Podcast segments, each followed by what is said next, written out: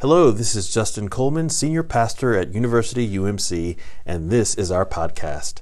I hope these messages engage your mind, touch your heart, and inspire you to serve God and your neighbor. Check us out online at universityumc.church. Thanks for tuning in. Well, good morning, everyone. We continue on with our Where is God sermon series. And this Sunday, we're asking the question Where is God when I'm rejected? Where is God when I'm rejected? So we're going to, with upbeat Sunday, uh, this Sunday. Uh, please go with me to the Lord in prayer. Gracious Lord, I pray that you would speak through me and perhaps even in spite of me. And so let the humble words of my mouth and the meditations of our hearts be acceptable and pleasing to you, O Lord, our strength and our Redeemer. Amen. Rejection is painful. It's painful. Uh, have you ever been rejected by a family member? Have you ever been rejected by a parent? Oh, that's, that's painful. Have you experienced social rejection? Have you felt uh, alienated at work or, or bullied at school? Have you felt um, relational rejection? Have you ever had anyone withhold affection? Have you ever had romantic rejection? Anyone ever been stuck in the friend zone? Uh, a friend once tell me that um, the friend zone is kind of like the phantom zone in Superman. You can get out of it, but it'll take a supernova. Um, so, you know, some folks have been stuck there. I remember listening to a, a comedian once, and she was talking about uh, rejection, and, and her, uh, her bit kind of went like this. She was, she was talking about how you can be rejected, particularly in a relationship, and, and you can nurse it. You take it and you, you look at it, you use it as kind of an artifact, you, you define it, you bring other friends to look at it with you. And then what you do is you take all these bits of rejection and pack them into a bag of, of well, emotional baggage. And then you throw that bag over your shoulder and you just walk into a new relationship. Now, this could be a, a new relationship. This could be a new relationship with, a, with an institution, even a church. We can think about it in those ways. But you, you take all that baggage, you throw it over your shoulder, and then you walk into a new relationship. The thing is, the new person has no idea. And so they look at you and they say, Wow, you seem pretty cool. You seem to be normal, well adjusted. And you say, Yeah, thank you. Uh, this looks like a great place to feel safe to unpack my stuff. You know, that's how the bit goes. She didn't say stuff at the end, but I'm cleaning it up for church. So this looks like a good place, a safe place for me to unpack my stuff. And that's that's kind of what we do with our accumulated rejection sometimes. Uh, we bring it into friendships, we bring it into relationships, we can even bring it into our relationships with the church. I mean, how many people have felt bruised or rejected by the church? You know, look across church history, you can talk to folks today we look at the ways in which people have felt rejected in the church because of race or nationality. We look at ways that people have been felt rejected in the life of some churches because of sexuality. Uh, we can look at ways in which some people have felt rejected in churches because of, of gender and not being able to fully participate in, in all ways in relationship to the church. And, and this causes bruising. I've, I've had multiple conversations in each of these areas and, and more where people have felt bruised by certain versions of the church, rejected by certain versions of the church. And it, it hurts to the core because we believe that this spiritual life is, is the core of all of our being. There's so many ways that rejection can hurt us. I just did a little uh, research around uh, rejection, and I was really interested to find out that, that people have, have done MRIs on people who are experiencing this kind of pain of rejection. And the same uh, part of uh, our brain that, that processes physical pain processes emotional pain, such that if you give a person Tylenol, when you ask them to think about some kind of emotional pain that they have experienced, it has a similar effect. It helps to, to dull that pain. Isn't that interesting? I never heard that before. It's the same part of our brain. So, so rejection can be very painful for us. And emotional uh, pain is, is even more profound than, than, than physical pain most times when you remember it because the memories are more vivid and therefore are more painful across time in many cases. So there's this physical pain that we experience, even with the emotional pain of rejection. There seems to be so much rejection in our society today as people with differing ideas and, and differing views are almost like um, two magnets when you put them together. So, like opposite sides of a magnet attract, but if you put uh, so you put A and B together, those will those will kind of stick together. But if you put A and A together, they will repel one another. That happens so much in our society today, where someone says. Hey, I feel that you have rejected me and my perspective, and so I'm, I'm out of here. But that but person on the other side of the conversation does the exact same thing. Hey, I feel like you have rejected me, and in my perspective, I'm out of here. And so it's, it's almost like this mutual repelling. It used to be the case where you say, no, no, no, you're the one who did wrong, so I'm the one who feels uh, rejected and repelled. And now the, there's a flip side of that, that conversation. As it relates to the church, I remember uh, years back when I was uh, first on a, on a voting delegation in the life of our church for jurisdictional and, and general conference. I was in a, a, lobby of the convention center. We were voting on, on bishops, and somebody who had a, uh, a differing um, understanding of uh, inclusion in the church related to human sexuality uh, had a conversation with me in the middle of a lobby. I think she was trying to figure out where I was on these things. And, and so she said, of the people who were pressing for um, broader inclusion in the church, uh, she said, why are, they, why are they harming us like this? Why are they seeking to hurt us? And then she just broke down in tears, and I, and I thought, what, what's, going, what's going on here? Because the folks I spend uh, uh, much time with would say just the exact opposite. No, no, no. It's you who's harming us. But we've gotten to this point now where it feels like this mutual rejection, and people use this kind of language even to this day as we talk about splits in the life of the church. And both sides saying that it hurts.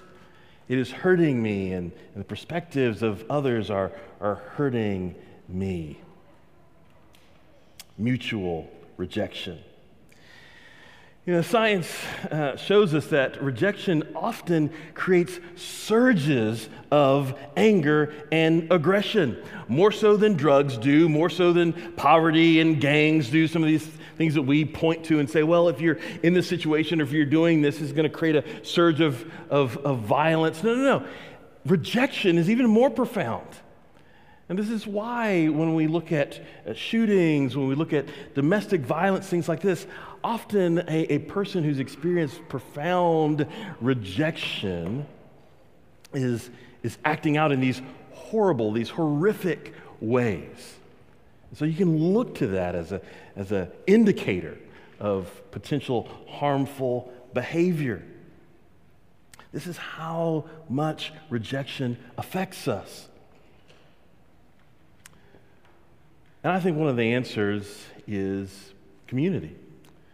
So we've got this kind of uh, fallacy that, uh, that is often said uh, morally, and, and I've heard it said in the, in, the lives of, in the life of the church sometimes, that you are your truest self when you are alone. You're your truest self when you're alone. You're your, your truest moral self. So, whatever you do, whatever your behaviors are, when no one else is looking, is who you are most truly. And whereas I think that there are some uh, elements of that that we really need to uh, listen to and understand, I don't know if it is completely true. It may indeed be the case that we are our truest selves when we are in community. Because most of us, uh, as we experience the lowest depths of isolation in the midst of the pandemic, would say that when I'm alone, I get just a little bit weird. Uh, you know, I mean, I can be alone for a little while, but if you put me alone for a long time, if I if I'm divorced from from community, I just I become weirder and weirder versions of myself. I don't become better versions of myself. I become poorer versions of myself when I'm alone. This is why no one electively uh, says to any pastor uh, every week, you can look at my browser history. I'm just, you know, that's meant to be a joke. You're supposed to laugh at that kind of thing. You know, because we are not always our best selves. Real talk, people. Real talk. We're not always our best selves when we are alone. And we've got to be honest about these kinds of things. So we talk a lot about kinship here. And this idea that being together in the midst of community is restorative. This is why community can be one of the, one of the uh, aspects of healing when someone is feeling the pain, the depths of the pain of rejection. Uh, some scientists say that rejection and our, our response to it serves a, a, vital function in our evolutionary past because people were always together. This is another reason why I don't know that we're our, our best selves when we're alone. People were always together, and isolation from other people, especially prolonged isolation from one another, signaled something that was a deep threat, an existential threat to your life. You might not be able to live, continue on without other people. And so, this is why some scientists posit that we have such a strong reaction to rejection because it was life threatening in our evolutionary past. So, again, this idea of being in community helps to restore that damage, to reconnect us, to lower those, uh, the, the violence and aggression that sometimes uh, comes from it. Um, uh, rejection does all other so many other kinds of things. It, it lowers self-esteem. It can temporarily lower your iq it can it can change your short-term memory and, and decision making all these kinds of things are negative ways that rejection impacts us as individuals. And so community can be so restorative to us as individuals, as a, as a collective. When we look at the passage from Acts 15, this is a passage that we call the Jerusalem Council, one of the first councils of the church. In, early councils of the church, this is where we hammered out theology and how we were going to think about God and how we were going to think about one another. And here in this, this early council of the church, the question was can you be properly a part of the church if you're not following uh, the law of Moses? If you're not fully invested in Jewish religious life. Because at the time, um, what we now call Christianity was kind of like a, a, a, denomination in the midst of Judaism. You might think of it in that kind of a way. And so uh, there were these folks who said, look, it is great uh, that all these Gentiles who are coming in, these non Jewish folks that we originally said were not going to be a part of, of our community, now God is making a way for these folks and they're coming in and, and they're converting to, uh, to Judaism. But part of the thing that you've got to do, and it says it if you're going to read all of Acts 15, part of the thing you've got to do, you've got to follow the law of Moses. It means all the guys who are converting have to be circumcised. It's like this was a big thing clearly. And so they, um, and so this was a barrier to entry because not everybody was sure about all of these things. And so they convene this council of Jerusalem to say, do we need to have these folks follow all of the laws of Moses, some of them uh, very dramatic to follow?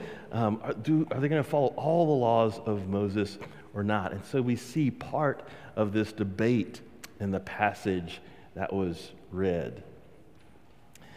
But where they end up is saying, look, how do we know? How do we, how do we know that somebody has been, um, is a part of the community of faith? What we can name is that the Spirit of God is active in the lives of these people, of these Gentiles. So the question is if we can name and see how the Spirit of God is active in the lives of these people, is that more important? Is that more fundamentally Christian than being circumcised? Which one? Which of the two? God living in you and thus seeing that clearly, or um, an external? And where they ended up was saying, no, it's, it's the internal. It's the indwelling presence of God that is the mark of faith that is more substantial, more clear, more clearly identifies somebody as being a Christian. And that tone has continued on throughout church life, especially when we have been thinking, I think, in ways most consistent with the Spirit of God. So when, when there was a question, a real question, whether uh, people of different races could be in the same church or, or if people of a, a different race were even uh, humans and could have a soul, there were people who said, no, no, it's clear. These folks are humans. When I say these folks, I mean in our, in our history, African Americans, clearly humans, have a soul. There's a mark of faith there and so can easily be in worship with one another. And that tug of war went back and forth in history for far too long in our history. Uh, this is what folks say when it, we talk about LGBTQ inclusion in the life of the church. Do you not see the Spirit of God present and working through these individuals? Do you not see the fruit of the Spirit? In the lives of these individuals. So I think when the church has, has thought well about these things, we've looked for the Spirit of God, the fruit of the Spirit in the lives of people. And, and we've said, look, our inclination to push people away and reject, and reject them just doesn't make sense when we think in these ways. So the Jerusalem Council said we've got to recognize the work of the Spirit within individuals. And one of the, one of the consequences of the Jerusalem Council was that we've got to recognize that our life may be different as a consequence of those who we choose to include. And so there was going to be a difference with these Gentiles. They weren't going to be following all of the former rules that the rest of Judaism followed. And that was going to impact the way the church formed. And it has impacted the way the church uh, formed throughout history. That's kind of why we do what we do here in this space and why it's differentiated sometimes from our uh, uh, Jewish siblings. There's an implication in receiving people. Quick story about that. I was in Houston and serving a, a church in a, a, very diverse neighborhood. It was Houston's most diverse neighborhood. The congregation was not uh, very diverse at all. And so my task was to go in and try to find a way to help the local church reflect the community that surrounded the local church. One mile radius, 60 66% uh, Hispanic Latinx. You widen that out, there are plenty more uh, Francophone Africans, uh, Vietnamese, uh, Middle Eastern folks. And so it just, it just kind of continued on in a, in a certain kind of radius. And we said, well, our, our church needs to be reflective uh, of this. And so we tried to do what the Jerusalem Council did. Let's put at the center who we are trying to reach. And then let's recognize that if we are effective in doing so, that is going to shape, reshape the life of our church. And, and so, in that, we, we ask these questions is it, is it more important? Do I just want somebody who uh, here, a kind of a body that represents the statistics that I want to see? Or do I want to fully receive all of who these folks are? And it was really tough for a period of years. It was probably a three year period where I thought, this is the holy work of the church, and I don't know if I can do it. I mean, it was just because it was hard. Because there was these constant tensions, um, people being like, because we had uh, more folks who were used to like clapping and being exuberant in church. And so we'd have folks who were shushing them half the time. And so both the shushers would leave the church and the people who were shushed would leave a church, kind of mutual rejection going on. Um, and so it took, it took time for this to level out and for people to stop rejecting one another in the life of the church. But we, what we kept central in the midst of that three year transition period was who we're called, who we feel called to reach, and our sense of what the Spirit was doing in the life of the community, in the lives of those that we were calling to reach, call to reach. We had to say that their life in the midst of our lives was going to change our life, and that was going to be a good. That is what kinship is all about. And so here's my challenge to us as we move into this week. Two parts. First part of it is to think about your own woundedness. And if you have any church woundedness uh, from years past that you're still working through, I hope that you will contact uh, one of your clergy and, and uh, a staff member that you feel close to and, and talk about those things. Let's enter into an intentional journey of, of healing as it relates to those things because I know that there is some woundedness that some carry in those areas. And the, and the second part of the challenge is to think about who you need to make space for. Who is God calling you to make space for? Uh, someone who may have felt rejected, someone who you may have indeed rejected. How is God calling you to make space for others? And how is God calling us collectively as we make space for others? How is God calling us to change so that we can truly receive rather than reject?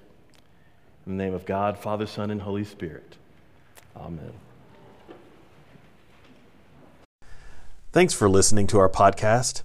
You can visit us at universityumc.church where you can find services, events, and other ways you can get involved. Remember that we love you. We hope you have a great week. We hope the peace of Christ is with you, and we hope to see you soon.